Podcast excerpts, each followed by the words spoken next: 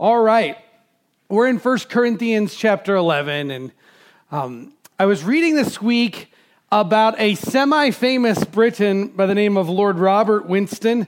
Uh, famous in terms of he, he made a, a go of it in technology and has a lot of Twitter followers. And, and this guy was riding on the train from London to Manchester, and as he sat in for his two hour train ride, as the train began to go, he noticed that the lady across the aisle and just a little bit ahead of him began a phone call. And the, for the entirety of the two hours on the train, she talked on the phone. Now, if you've uh, ever ridden on a train, you know that this is a breach of social etiquette, right? Because everybody can hear you talk on the phone, but they only hear one half of the conversation. And it drives everyone else crazy. If they want to sleep, their minds just automatically try to fill in what's on the other side of the conversation. It was driving him so crazy that the way he retaliated was he grabbed his phone, took a picture of her, and posted it on his Twitter account. Of course, because he's semi famous, the, uh, the local news media picked it up. They met this lady at the train station and they started quizzing her. And her response was, when she saw the Twitter post, how rude, you know?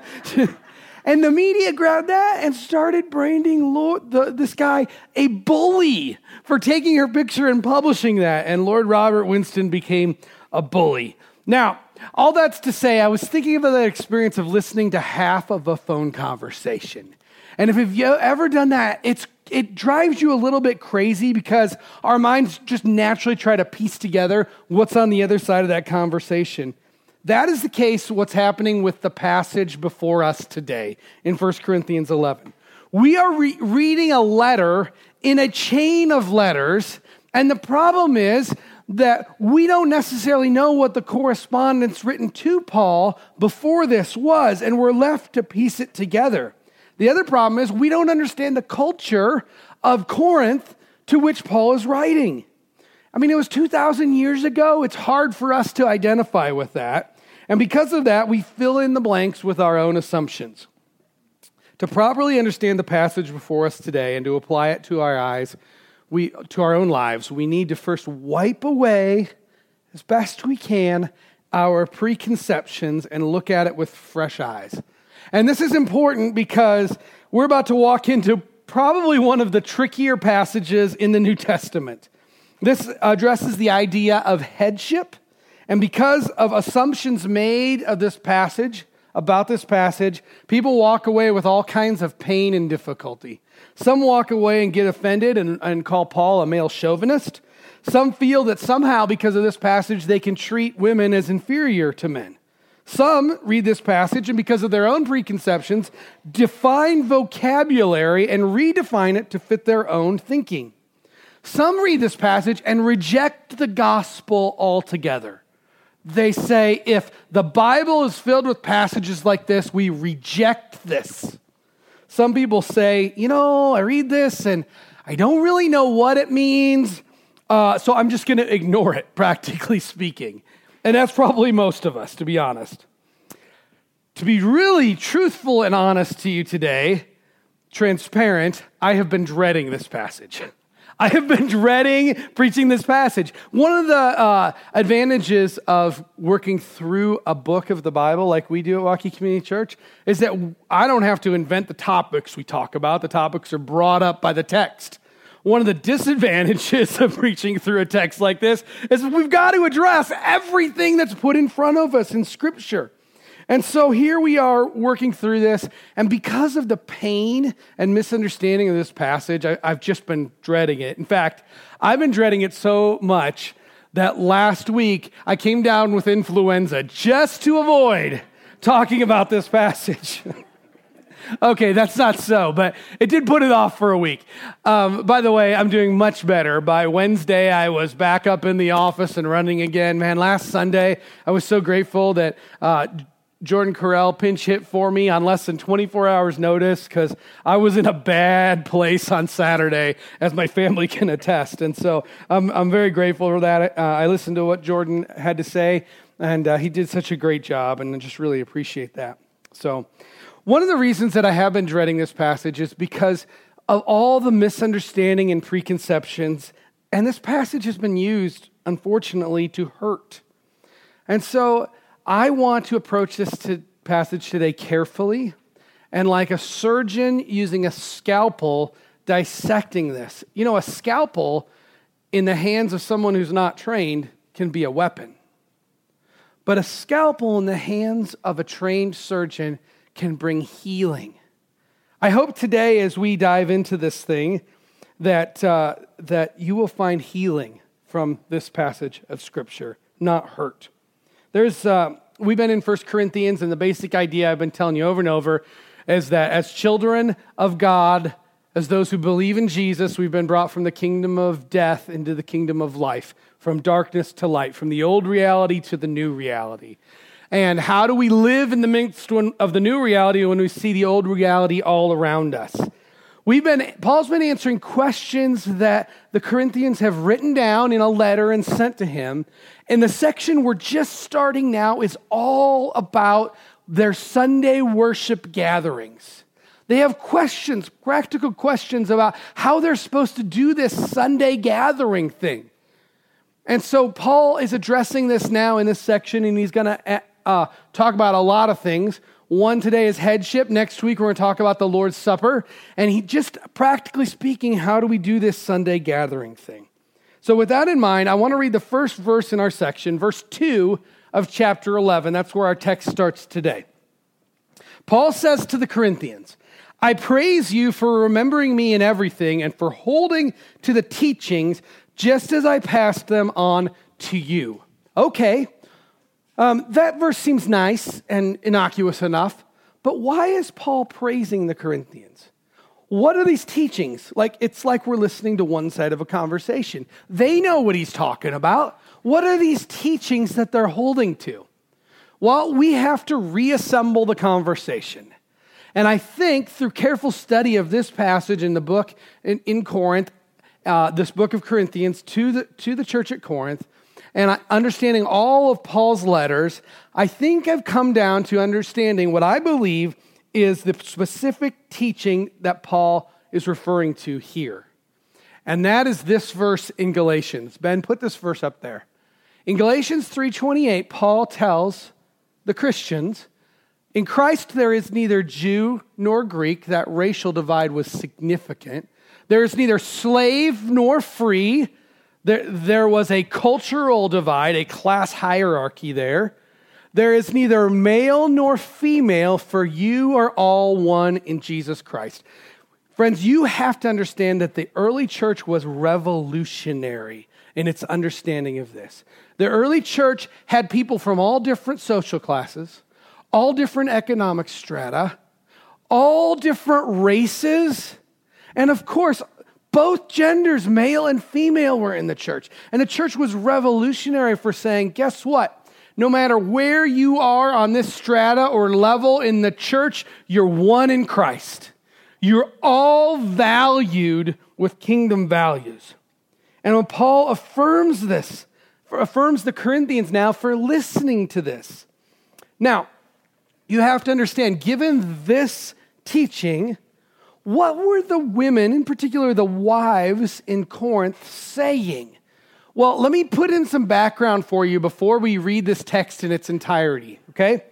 First of all, you need to understand that wives were asking the question okay, if we're all one in Christ, why am I bound by the social construct of our day? Why, when I'm gathered with other believers, do I have to embrace the social construct of the day? You have to understand in the, in the uh, ancient culture there in Corinth and in other parts of the Roman world, uh, how a woman wore her hair signified her beauty. Now, we look at physical beauty in women and men in very different ways today, but in this culture, a woman's beauty was held in her head. And so, what was the social expectation of a woman who was in public was that her long hair would be wrapped up as a covering on top of her head. A married woman kept her hair braided in public and wrapped close to their heads. And a woman in first century culture honored her husband in this way by not revealing their beauty in public.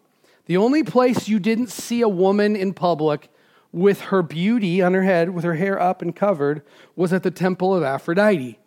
At the temple of Aphrodite, there were thousands of prostitutes. And those prostitutes cut their hair short, revealing their beauty for any man who would have them. Now, so we come back to this question as we get to ready to read this passage. The wives, Christian women, ask this question Why should I be bound by the social constraints of the old reality? When the church is together, it represents a new reality. So these women said, I'm literally letting my hair down because I have freedom in Christ. Now, that's great. I mean, I can just sort of imagine, you know, from the movie, them pulling their hair out and, and, you know, and their hair falling down on their shoulders and doing this in their Sunday worship gathering. But you need to understand culturally, if any non believer from Corinth would have walked in to their gathering, it would have been an equivalent if they walked into our gathering today and we were all worshiping in our underwear, okay? Now, don't think about that too long, all right? But the idea, if they, I mean, people will go, these people are crazy. What is wrong with them? And of course, that would have been the same thing that happened in Corinth.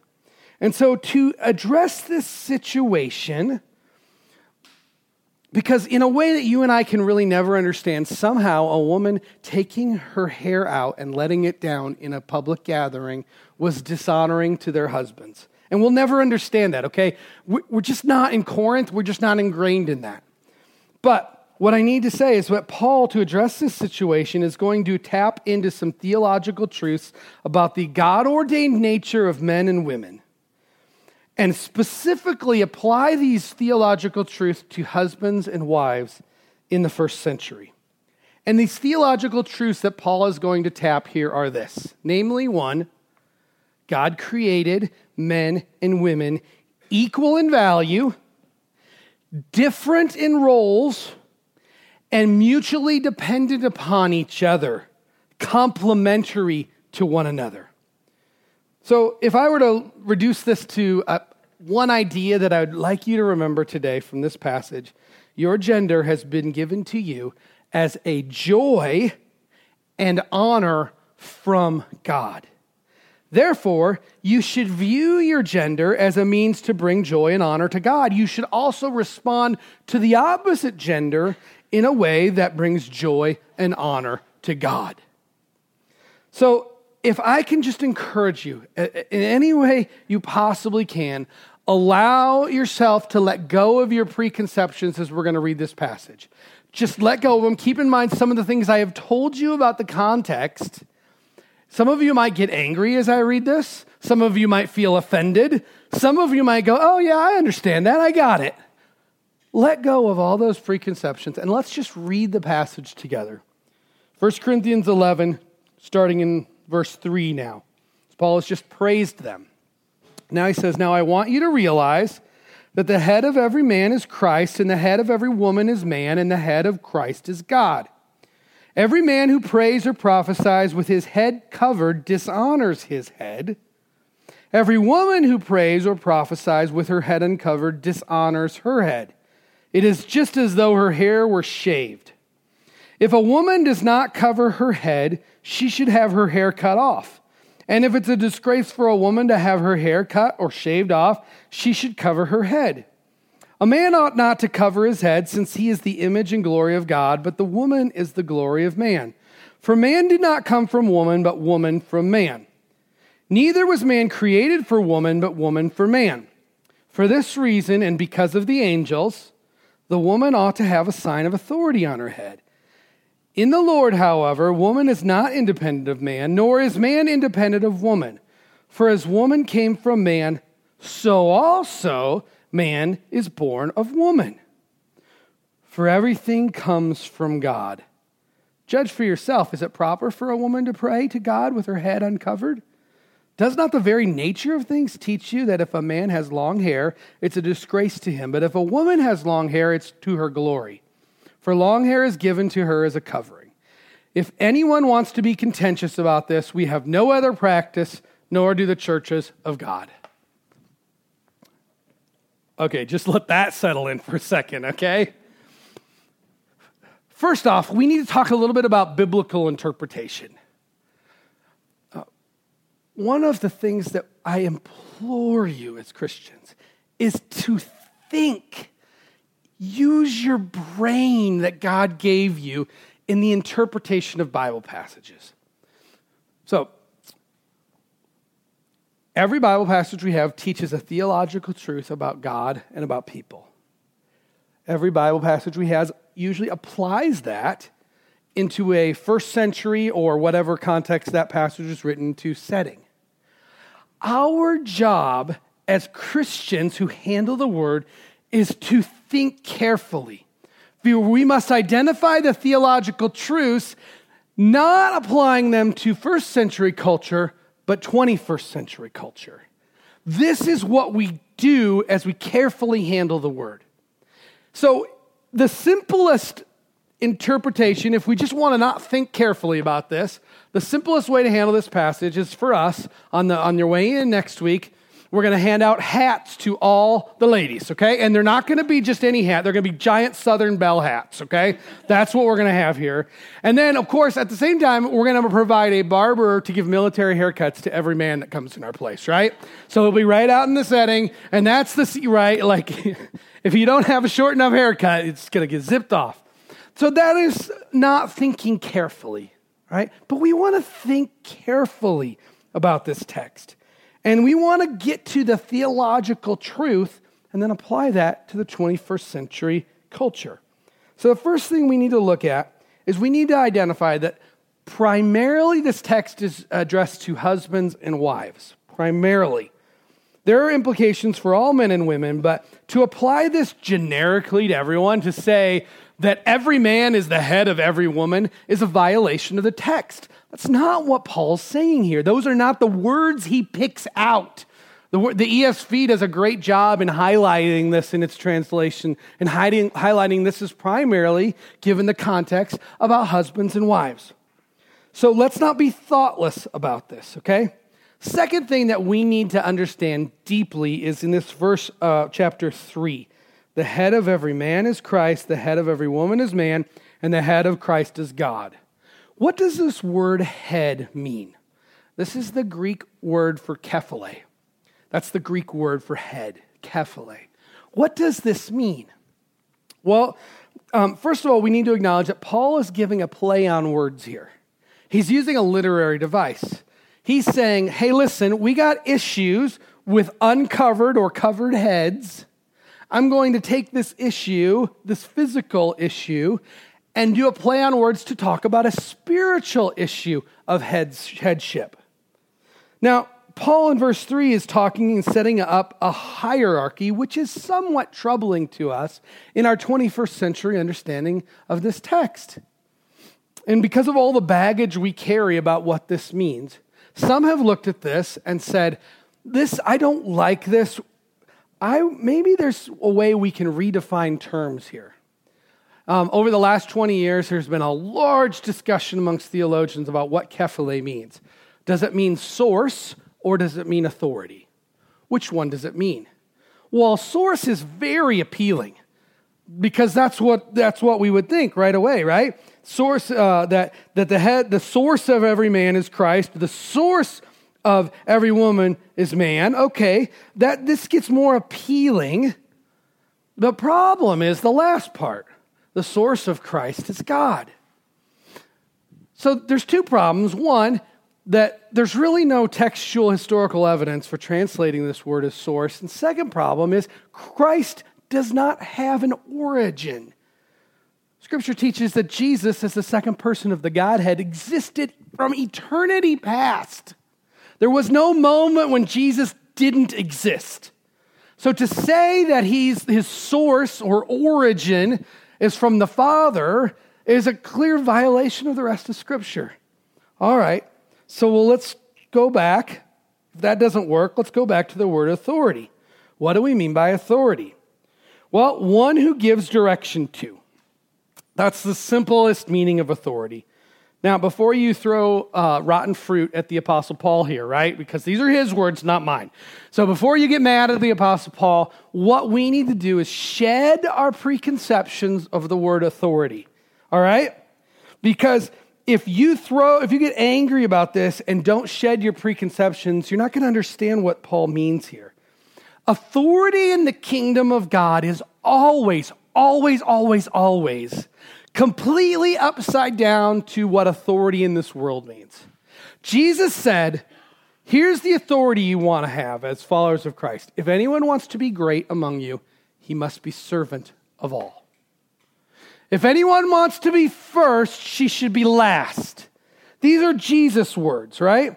Jesus is the head of the church. How does he lead with the authority of the church? By sacrifice. Jesus is the head who sacrificed everything for the church. And here in the Trinity, we have this beautiful example of this mutual submission. In the Trinity, we have three persons in one being the Father, the Son, and the Spirit. The Spirit joyfully and willingly submits to the Son. The Son joyfully, willingly submits to the Father. And yet, these are all three persons coexisting as God. Our problem is that we have the wrong view of authority. We view it as dictatorship. Authority in the new reality serves and builds up. Authority in the new reality sacrifices. Authority in the old reality wields power. Authority in the old reality focuses on the gain of the person who has the authority. Authority in the new reality gives it up. And friends, frankly, the old reality all around us, we have horrible examples. We have men who think they can force their will on women. We have men in our culture who think that they can force their way and have their way. And we've got this entire movement of women who are standing up and saying, no more, no more to this horrible example of authority. And they're right. The gospel message stands opposed to authority that is forced upon another. If anyone wants to be great, he should be a servant.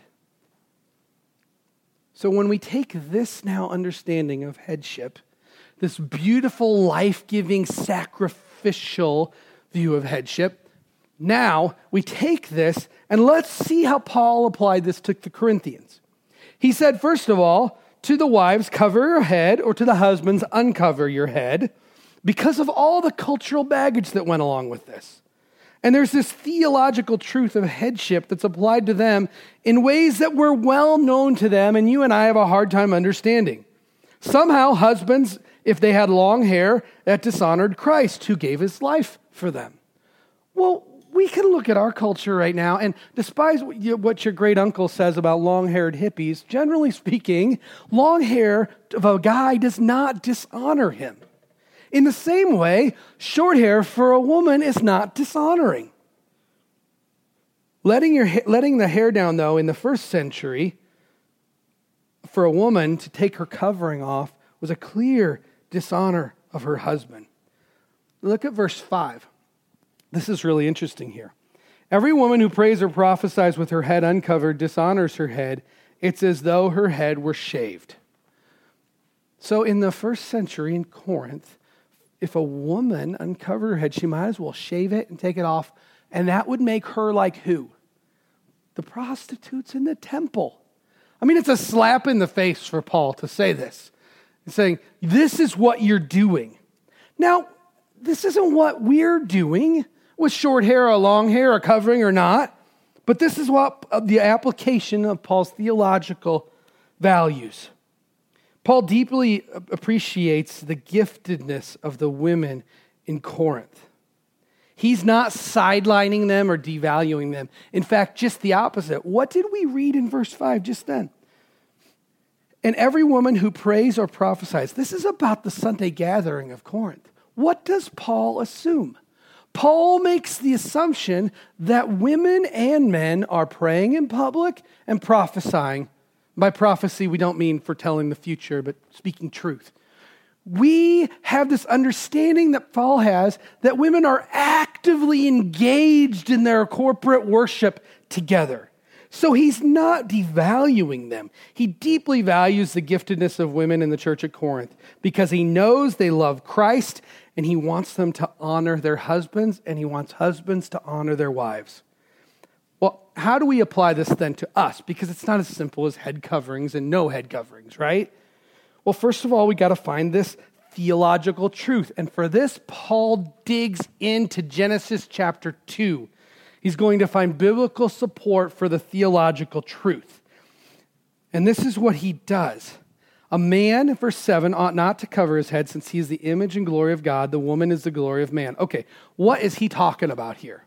Paul goes back to Genesis chapter 2. Before the fall, when, um, when Adam and Eve are existing in the garden, but before Eve was created, Adam was there alone. And what did God say? It's not good that he's alone. It's not good. So God put Adam in a deep sleep. And then in Genesis 2 says he took a rib out of Adam, and from that rib crafted Eve. And then, so Adam is the image bearer of God. But so is Eve. She's also the image bearer of God because in Genesis we read this God created them male and female, both in the image of God. But the glory of the woman, the image of God, comes through Adam because she was created through him. So Paul digs into this, and there's this beautiful structure. Now, all of this was marred in the fall. When Adam and Eve, created both in the glory of God, willingly partook of the fruit, the whole world changed. Everything was marred and changed. And part of the consequence of this is God said, part of the consequence of your willful rebellion to me is that men will treat women poorly. Uh, that, that's the part of the curse. There's this, this, and we see it borne out all around us all the time. And the gospel stands in stark contrast to that. Now, before the fall, Paul said, I mean, excuse me, God said in Genesis 2 that he would create Eve as a helpmate for Adam. A lot of people have problems with this because it sounds demeaning. Except the word helpmate is really a, a picture of completion. So when God created Eve, he created her as a helpmate for Adam. Guess where else this word helpmate is used of? Who else? It's used of God himself. God is called a helpmate to people sometimes. So all of a sudden, this word is not derogatory or demeaning. Paul is valuing women. Adam is supposed to lovingly lead through sacrifice.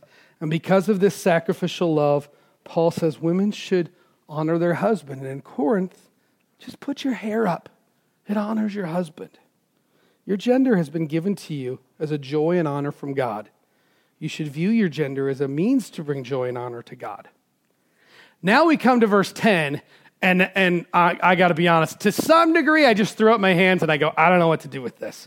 Verse 10 For this reason, and because of the angels. what, the, what is going on? Well, I think that as I've really dug into this text, and I could think what is generally understood is that when we're gathered as a body of Christ, there are angels present. Right now, there are angels present. Now, what angels know is what the New Testament teaches in other places that human beings will one day stand in authority over angels. The redeemed of in Christ one day will stand in authority, both men and women. And I think what Paul is saying is, by the way, here, everyone, when we're gathered and the angels are present, they want to know that someday you're going to get this right. Like, they want to know you're going to get it right. One might read this and think that Paul views women as inferior. And now, now, Paul, he's aware of that as he's writing. And now he wants to say, but don't think that. Look back at verse 11. He's going to tell of them a better way now. In the Lord, however, woman is not independent of man, nor is man independent of woman. For as the woman came from a man, the rib, Eve, right? For the woman came from man, so also man is born of woman. There's not a man that exists that wasn't born of a woman. So there's this beautiful interdependency that Paul is now highlighting. The original structure, God says, Paul says that headship is devoid of domineering chauvinism. There's a better way that honors our differences in men and women and acknowledges that we deeply need each other in mutual submission. So, honor each other, even if it means, ladies in Corinth, putting up your hair as a way to honor your husband. Now, did these ladies have the right in Christ to put their hair down? Did a man have the right to wear a hat if he wanted? Yes. But just as we have been saying through the entire book of First Corinthians, the gospel declares that in Christ, those of us who know what Jesus did for us should willingly give up our rights for others. Just like, just like we talked about with meat sacrifice to idols. Just like that. Uh, this is what we Christians do we sacrifice, we choose submission. And if you want to see an example of that, we just simply turn to Jesus in the garden. Hours before he was crucified, he sat in the garden praying, weeping, sweating blood. He was so stressed. And he said, Heavenly Father, if it's possible, let this cup pass from me. I don't want to do this but not my will, but your will. The Son willingly gave up his rights and submitted to the Father. Authority in the kingdom of God is not forced upon others. We all willingly choose submission. And the biggest problem in our Christian culture is that we've totally understood the biblical headship. Christian headship is sacrifice first. So, how should this headship issue transcend into our lives? If, as Christians, we're saying, okay, Paul taps into this theological truth about headship and ordering, what does this look like? Because it doesn't mean lesser value. What does headship mean? What does this look like? How do we avoid applying this by giving haircuts or not giving haircuts or providing hats or wigs for everyone, right? How do we avoid that application but apply the spiritual truths to our lives. Well, this is one reason as a church that we are unashamedly complementarian in our view of this. A complementarian position simply acknowledges that there are differences, but equal value. Equal value, different roles, mutually dependent upon each other. And men and women are created to complement each other. We also recognize that because spiritual structure given to men and women at creation, there are different roles based on spiritual authority in our church. We affirm that all the spiritual gifts, all of them, have been equally made available to both men and women.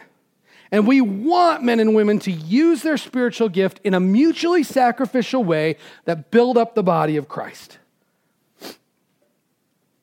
But let's get a little bit more specific. Paul applies this to women, but I think we can t- turn this and flip it and also apply this to men. Guys, husbands, you have a responsibility to treat your wives as sisters in Christ and as daughters of the King. There is no room, there's no room in our church for a man to treat his wife poorly we honor Christ when we remember that our wives are daughters of the King. There is no room for a man to treat any woman poorly, just the opposite. Men should lead through sacrifice. Women, t- today, I want you to know that you're valuable and you are children of the King of the universe. And you can expect and should expect to be absolutely honored by your husbands and by the men in this church. We should treat you, guys should treat you with such joy and honor that we look like tame little lambs compared to the power hungry men of this world. Plenty of men in your lives have sent you a message that you're not valuable. And according to Scripture, that is a lie. It is a lie from the pit of hell. You're valuable. You should be honored and cherished.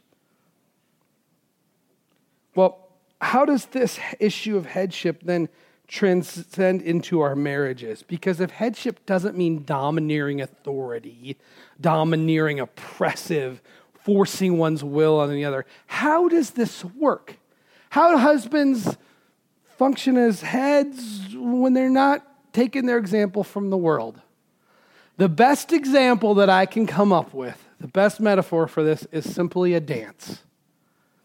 When traditionally, when a man and a woman dance formally, traditionally the man leads.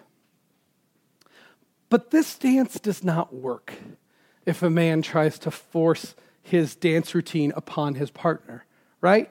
A, a, a true dance team, one cannot force the other to do something. There's this beautiful, gentle leading. In fact, as I understand it, I'm no ballroom dancer, but when he puts his hand on the small of her back, the way he says, We're going to go this way, is by gently pulling back or pulling forward. She then gets to choose. is it, we going to make this work or not? Right? He can't force her to get on the dance floor. He can't force her to do anything. It's this beautiful partnership. Someone just has to lead. I think that's a beautiful picture for the way marriage works. God created husbands and wives, men and women, to be equal in value, different in roles, and mutually dependent, because your gender has been given you as a joy and honor from God. Therefore, you should view your gender as a means to bring joy and honor to God. How you respond to your spouse reflects how you view Christ. Now, I was trying to figure out how do we apply this to our lives.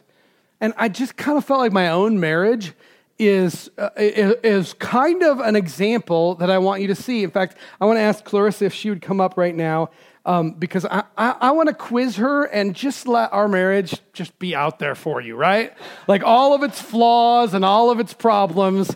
And you can grab that mic right there, hun. And, uh, and by the way, I didn't force her to do this. I'm just saying, you know, like we had this discussion about this, but yeah, here, here, I'm sit right there. So, um, one of the things about Clarissa, and really why I wanted to bring her up here, is if you know my wife, uh, Clarissa has a, one of her spiritual gifts is a spiritual gift of leadership. Uh, she gives me a run for my money, okay? And, and so if there's ever a situation in like, how would this headship thing work? Like, we have struggled and worked, and I uh, am so impressed with my wife in how she has handled this issue. And so we talk about the value of husbands and wives, men and women, equal in value, different in roles, mutually submitting to each other. And I just kind of wanted to pick that apart a little bit, Clarissa, and, uh, and throw some questions at you and just kind of, you guys get to see the good, the bad, and the ugly of this. But uh, how does this equal thing work in our marriage? All right?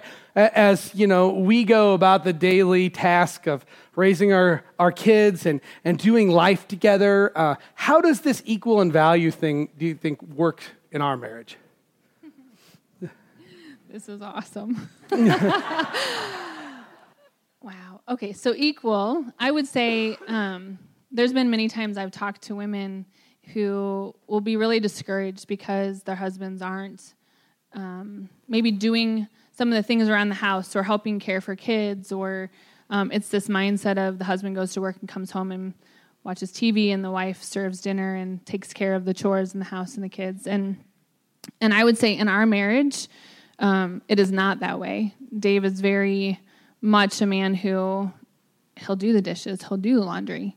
Our kids are our kids, not just mine to care for. And so I think, but we have a, a lot of communication that happens in that, and and respecting each other, and in the times that sometimes we just need to step away for a minute, and and really communicating that together is important. Yeah, I think oftentimes our, our children in particular, you know, they know how to pit us against one another. Not, you know, they just know, right? They know which questions to ask dad and which questions to ask mom, right? And one of the things that we learned long ago was let me talk to your mother, let me talk to your father. Like just saying, like, we're going to make these decisions together because we, we value each other as parents and husband and wife. So now flip it. How do, okay, so equal in value, different in roles. How does that work? Because as a woman, do you view this concept of spiritual headship as demeaning? Uh, and, and why or why not? Okay. Um, well, so I'm going to try to make this short. I grew up in a home that the spiritual headship, I would say, was not my father. Um, it was my mother. And she led in about every aspect of life in general, not just spiritually, but in every aspect of our home. And so I, it did not come naturally to me. Um, this concept of, of having a head of the home be the man in the home, because it's not what I learned. But I will tell you that as I've dug into scripture and as God has transformed my heart, there is an amazing peace and, and a security in knowing that God created my husband. Um, he is he is responsible to God Himself for how He leads His home and how He leads me, and I value that. I find great joy in that. And I don't think that's in a way that is, um, he's never ever led in a way that is domineering or, um, you know, there are times where we'll have a situation going on and a decision has to be made, right? And we can disagree, which we never disagree, right? never. Um, we can even get into an argument about something. At the end of the day, a decision has to be made. And it's has to be my choice. Am I going to fight tooth and nail because I'm going to disagree and I think my way is better? Or am I going to submit to maybe what he thinks is better, trusting his judgment and trusting God's lead in his life? And and that's not so much about him as I think it's about me and my willingness to submit not to just my husband, but to my Savior. And knowing um, knowing that he is and this is probably the most powerful thing for me is knowing that he is regularly in god's word knowing that he's praying on a daily basis knowing that he is choosing to seek after god's wisdom and god's will for our family makes all the difference in the world for me. Yeah if you know clarissa there's no forcing clarissa to do anything. Like i just it just doesn't work and it's miserable if i try. Uh, it's very much a dance for us. Okay so we do have conflict um, probably a lot. And so, um, how does that work? You were talking about the the um, example for you when we were prepping for this of of just um, my need to have time to process and how that works for you. Talk about that a little bit. So I grew up in a home that there was a lot of yelling. Um, you got heard. Actually, I didn't do a lot of yelling. I had a mom who yelled a lot, and so my response was to go hide in my room, right? And but I didn't get hurt unless I argued my point. Um, and sometimes I was really adamant, like you're wrong. I'm going to argue, and it didn't ever end well. Um, and so I learned that in order to process something, I need to talk about it. I need to be. I need to work through the details. I need to know that you understand. Um, and I don't deal well with unresolved conflict. For those of you who know me, um, I would much rather just have tell me everything you don't think I want to know and and let me apologize or let's work it out and let's go on about our business, right? Um, I don't like lingering conflict, but I've learned that there's value sometimes in the waiting, and there's value in sometimes in that processing. Um, Dave would be the opposite. Dave would not be one who enjoys sitting down and having a long conversation. or sometimes he'll be like, land the plane, let's talk. Um, I may have said that before. Please times. land the plane. That's not a yeah. good idea, by the way. um, and so what I've learned is that I will, if I'm really struggling with something and I have a lot of emotion about it, I will send him an email and I'll type it all out. Allows me to use my words carefully, but also explain what I'm thinking and feeling. And then he gets the chance to process it. But then we set a time where we sit down and we sit to talk through it, right? It gives me a chance to kind of work through the emotions of it so I can sit down and not be crying the whole time if I'm upset about something. Um, and it gives him time to really process what I'm saying. And I think there's value yeah. in, when she does that, that, when she does that for me, I feel so honored that she gives me the time to process it. As a sacrifice for her, I got to make sure that I don't let this thing linger long.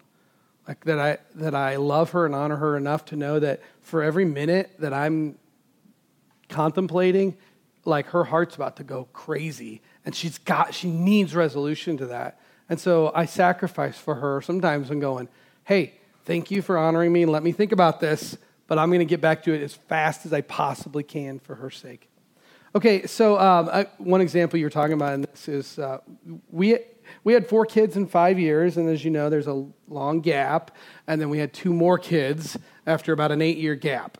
And uh, talk through a little bit about the story of how we arrived at this decision to have two more children.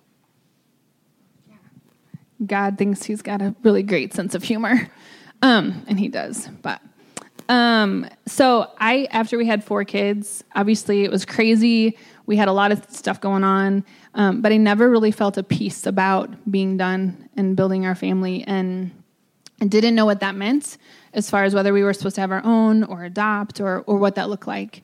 But I knew it wasn't a settled thing in my heart, and so when we talked about it, he was pretty adamant that it was a settled thing in his heart, and it should be settled thing in my heart as well. Um, and he pretty much said, unless God tells me and hits me over the head with a two by four, it's not going to happen. And so, um, and okay, so I need to respect that, right? It was really hard. So at some point, I tried having the conversation enough where he's like, We're not having this conversation anymore. We're done. And I said, Okay, well, then I'm going to pray that God will either change my heart or he'll change your heart. And so, but that's a really scary prayer, by the way. Like, so, but here's the thing I didn't go into that prayer expecting him to change Dave's heart. I went into that prayer daily expecting and waiting for him to change my heart. Um, and he he actually did change my heart a little bit in the sense that he became he he caused me to be a little more content with where things were at. It never was fully a peace. Um, and so then over a period of six, seven years, um, I think Dave came, it was actually right after he got back from the Middle East on a missions trip. And he said, We really need to go and have dinner because I need to share something really important that God's doing in my heart. Um, and I was like, Oh, he wants us to move to the Middle East. oh no. really nervous. Um, and it wasn't that. He actually sat me down and just said, um, hey, I, I've been really wrestling. I kind of feel like Jonah running from something that um, scares the tar out of me. And that is having more kids. And I really feel like that's where God's leading us. And so at that point, I was like, oh, well, okay. Well, I'm a little content right where I'm at.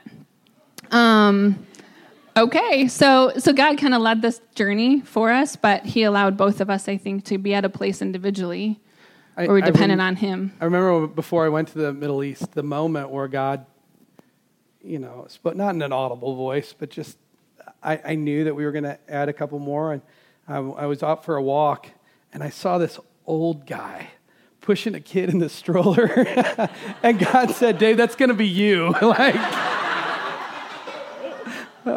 and uh, and you know, it's and the, uh, but what I love about that is there's I think it's a fantastic example of Clarissa saying, Dave, I'll follow you the, the, the lead on this, but guess what? I know who's the head of you.